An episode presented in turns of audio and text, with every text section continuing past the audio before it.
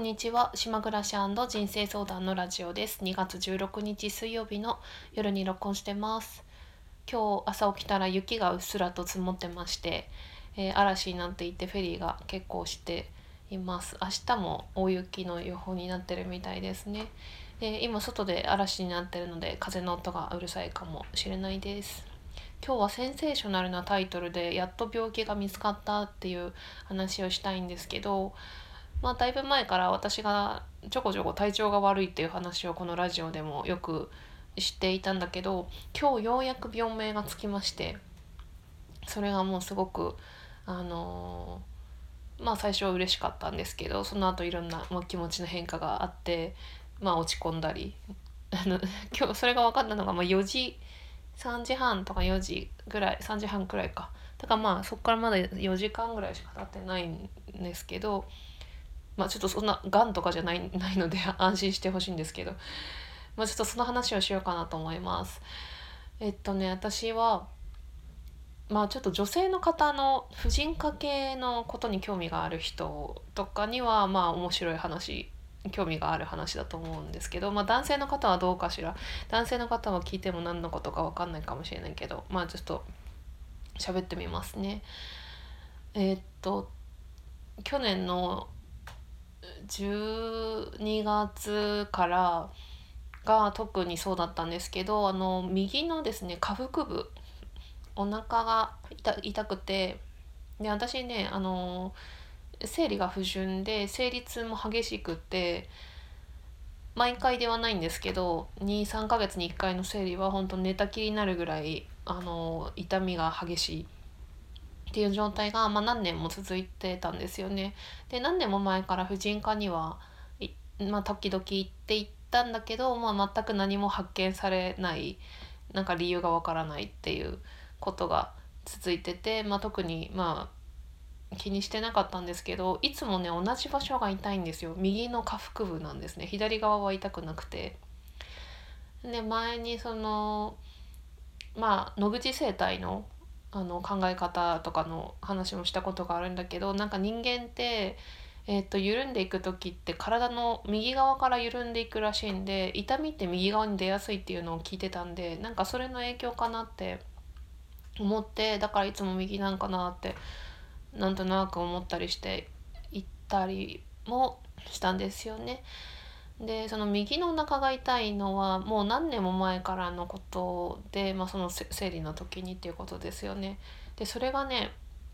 あのじゅうにがつにえっと生理じゃない時に右のお腹が痛くなって、で仕事を休むぐらい痛かったんですよ。それがだからあの病院に行ったんですね。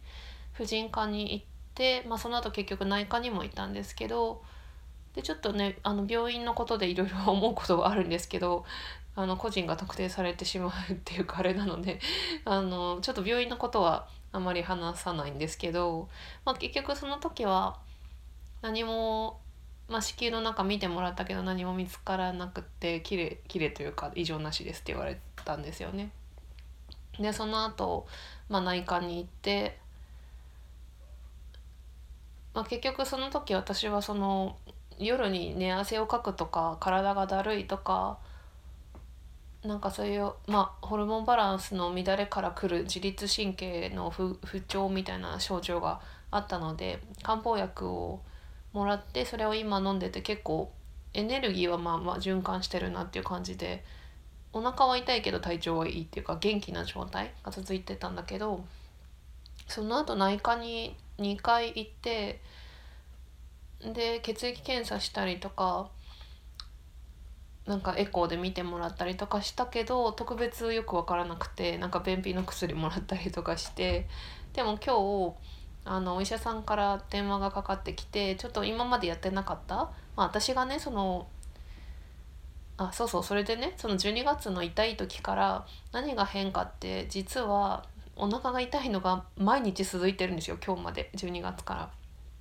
らで、それが生理の時がすごい激しかったけど、終わった時の痛みっていうのが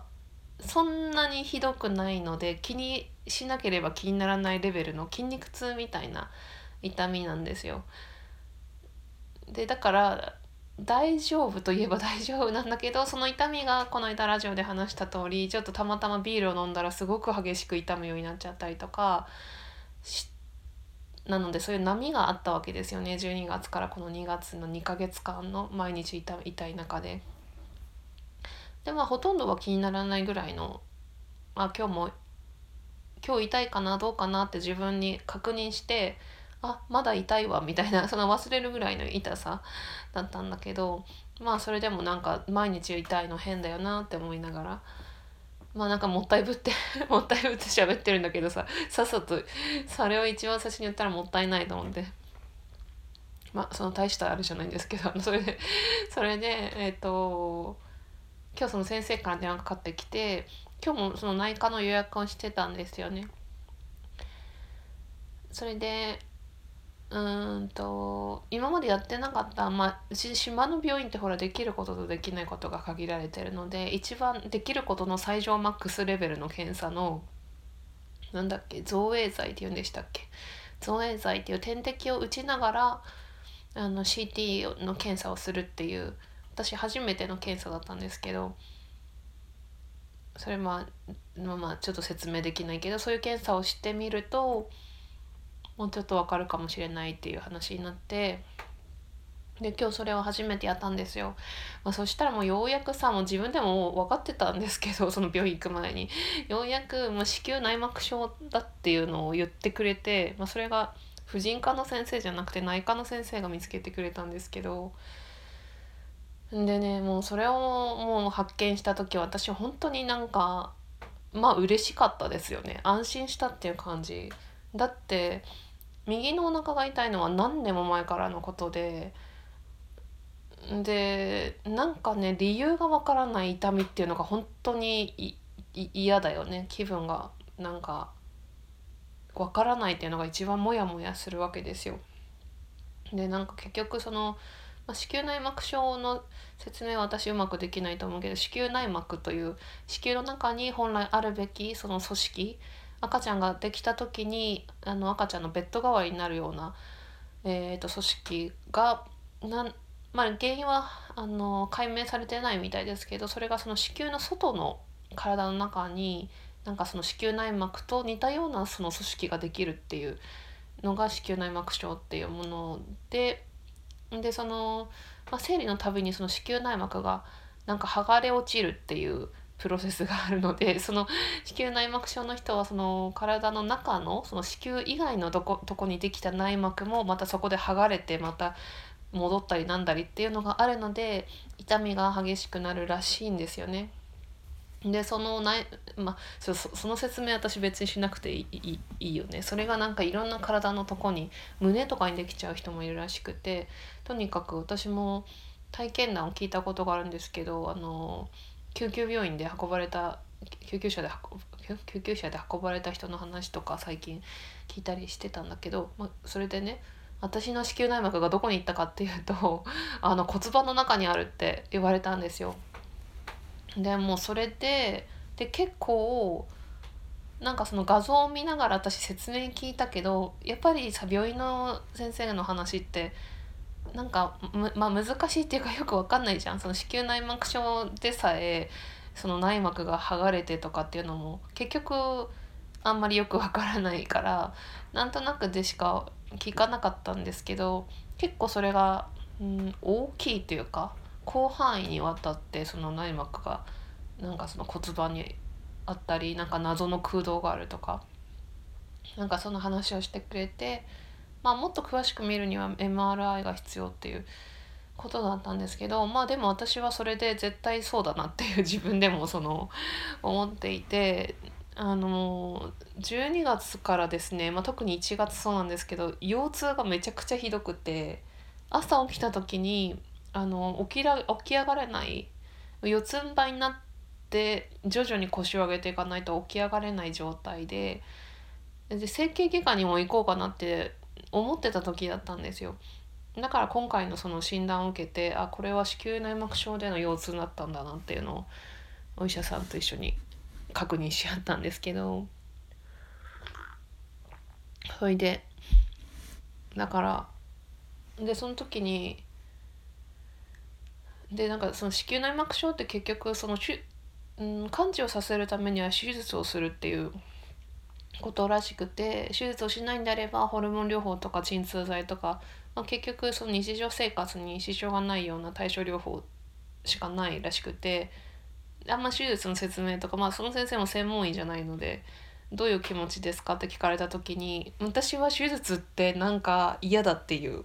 あの手術ってやりたくないっていうか、まあみんなそうかもしれないけど怖いし、なんか自分がナチュラル派の人なので薬もあんまり飲まないし、ナチュラル派の人が手術なんてなるべくしたくないって思うじゃない。だから私はあの今生理とか来た時に、まあ、がが学校学校じゃないわ仕事行けないぐらい辛いとかあるけど、それでも手術するほどではないと思うっていう話をしたのね。でもなんか子宮内膜症ってどんどんどんどんなんかその年を重ねるごとに月経を重ねるごとにひどくなるらしいんで、まあ別に今すぐやらなくてもいいけど、まあ、これからもっと悪くなっていくっていうだうーんだろうから、まあ、そういうのも考えといた方がいいかもしれませんねみたいな話で今日は帰ってきたんだけど、まあでも結局、まあ、婦人科の先生じゃないのでその専門医が信用できるかどうかっていうのはちょっと病院によるんですけど、私も仙台でいろいろと病院に通ったけど結局いつもなんだかわからないっていうことばっかだったんだよね、婦人科の先生って。でなんか家に帰ってきてからなんか、まあ、そうやるとみんなさネットで調べるじゃん体験談を。でで結局その手術をしないと対症療法しかないとなると嫌じゃないですか。 そ, それのなんていうのかな、痛み止めとか好きじゃないし、ごまかしながら や, やるのって嫌だから、じゃあやっぱ手術かなって思って、で調べたら私も全然よく分かってなかったんだけど、結局なんかもう根治させるにはあの子宮を摘出するっていうことにたどり着いたわけだよ、記事をいろいろネットで見てたら。で子宮を摘出しない手術、そのなんか部位だけをやる手術だと、まあ、そういうのもあるけど、なんかそれをやっぱり再発して繰り返すっていうのが多いらしくて、なんかどっちがいいのかなってなんか、まあ、まださ先生の話とか全然聞いてない、ただ勝手にネットで調べて思った時になんか子宮取るって結構大きいことだよなってやっぱ思うじゃないですか、女性の場合って。で私ね、お母さんが子宮取ってるんですよね。私がにじゅうにさいの時に子宮筋腫か子宮筋腫だったかな、なんかのそういう病気で子宮を取って、子宮私のなんか病院で立ち会って取った子宮見せてもらった、なんか黒くなってた子宮を見た記憶があるんですけど、その時にすごく大変そうだったっていうイメージがあるんですよね。手術とあとはその手術後の容体出血したりとか、すごく自分も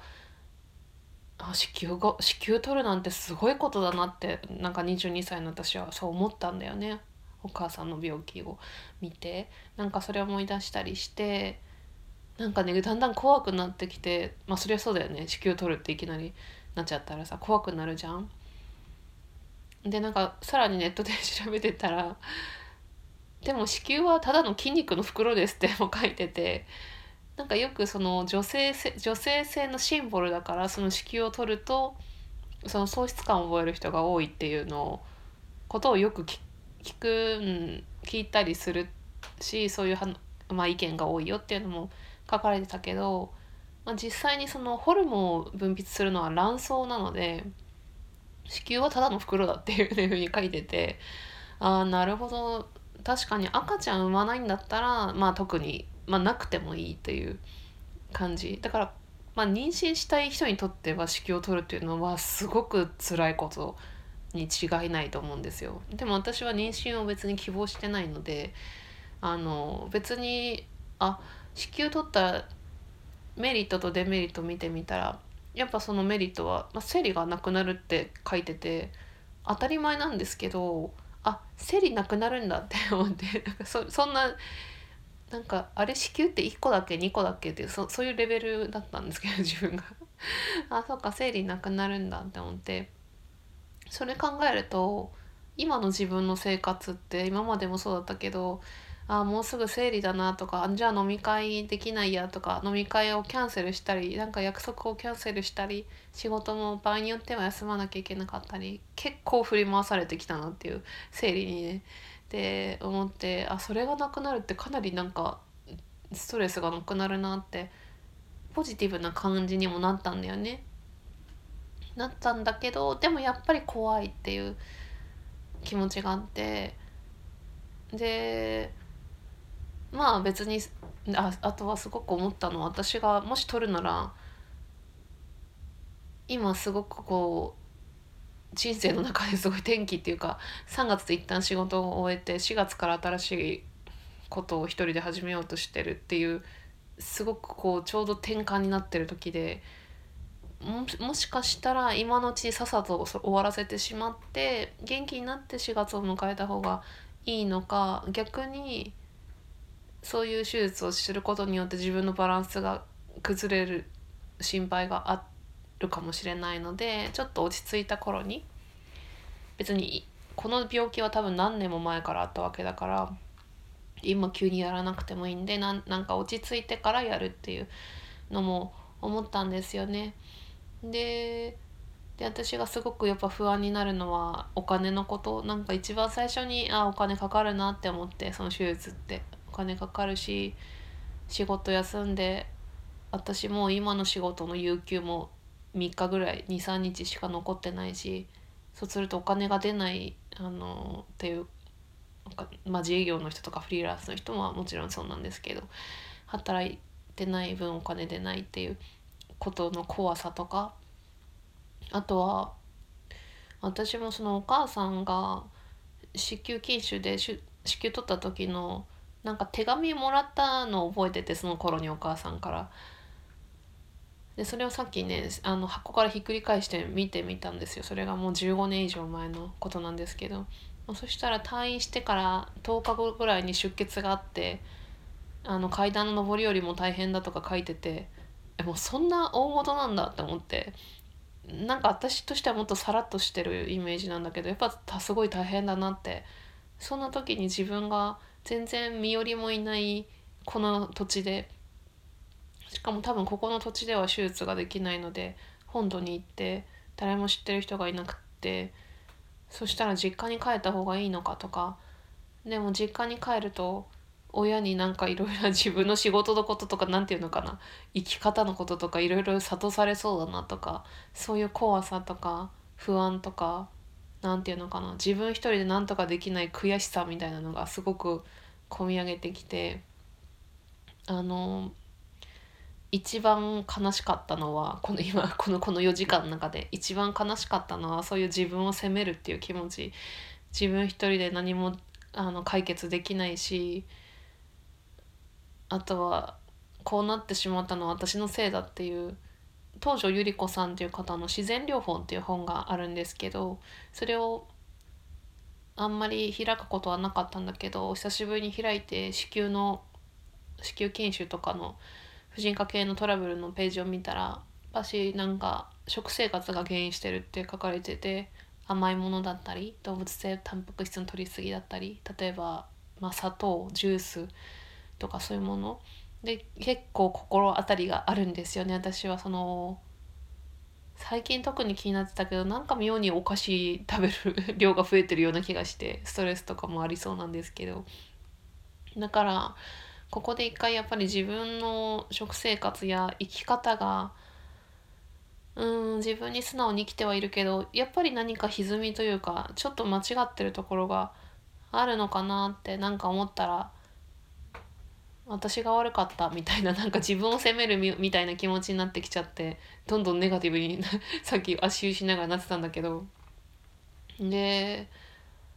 まあだから結局別にすぐ決める必要はないんだけど、でもなんでこのラジオを撮ろうかと思ったかっていうとね、すごい面白い言葉がさっき浮かんで、足湯してこのラジもうついさっきのことなんですけど、なんか子宮ってどういうものなのか、どういう形なのかとかあんまり分かってなかったんですけど、私が最近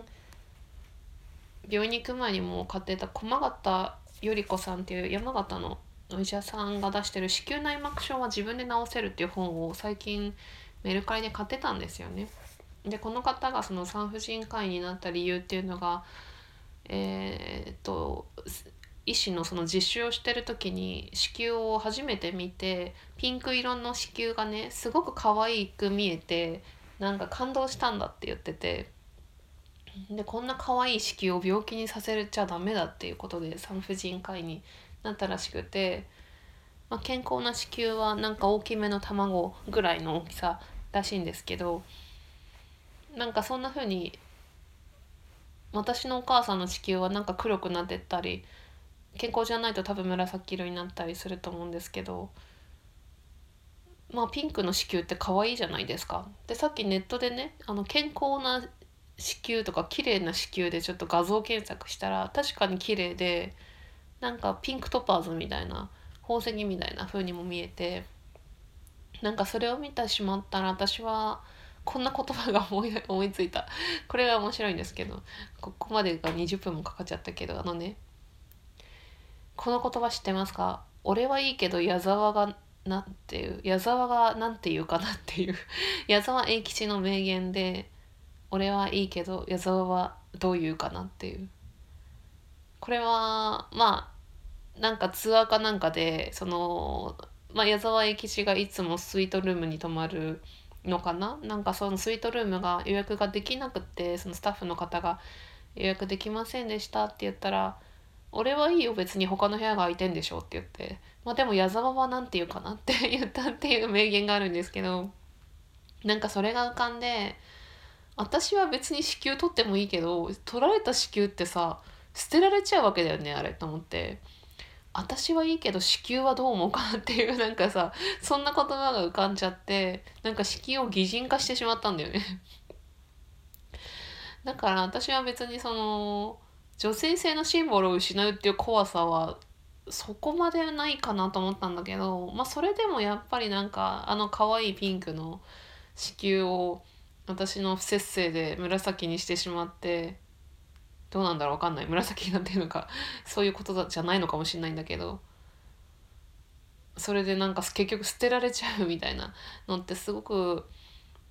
うーん、あでももし こ, このラジオを聞いてる方でね、子宮を取ってらっしゃる方とかいたらちょっと申し訳ないんだけども、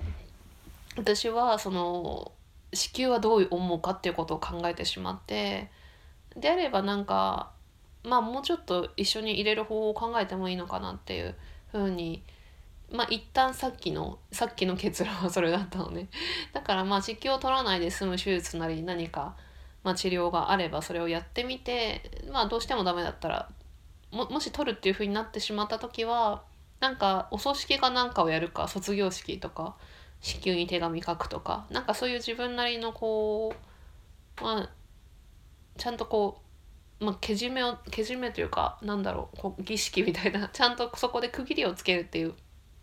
ことを多分した方がいいんだろうなって思って。ね、そういう多分、まあ、乳がんでそのおっぱいを切るとかもそうなんだけど、やっぱりそういうお葬式的なことをやるっていうのはなんか結構大事かもしれないですねっていう、うん、そんな風に感じているんですよね。あとね、ちょっと私この話したかったんですけど、子宮内膜症は自分で治せるを読んだ時についみっかまえから始めたのがあって、それはお股回路っていうもので、股に回路を当てて、あのまあ子宮を温めるっていうことなんですよね。で、まあ、あのハンカチにほかいろをくるんで、ほかいえどっちほかいろをハンカチでくるんで、そのパンツの下に入れるっていう。私はまあレギンスを今冬にまい履いてるんで、レギンスの絹のレギンスの下にその回路を入れて、まあ、自分の場合はハンカチじゃなくて、あのプレゼントでもらって履いてない赤い系統の靴下があったんで、それにカイロを入れて、あの挟めてみたら結構気持ちがいいんですよね、股が温かいと。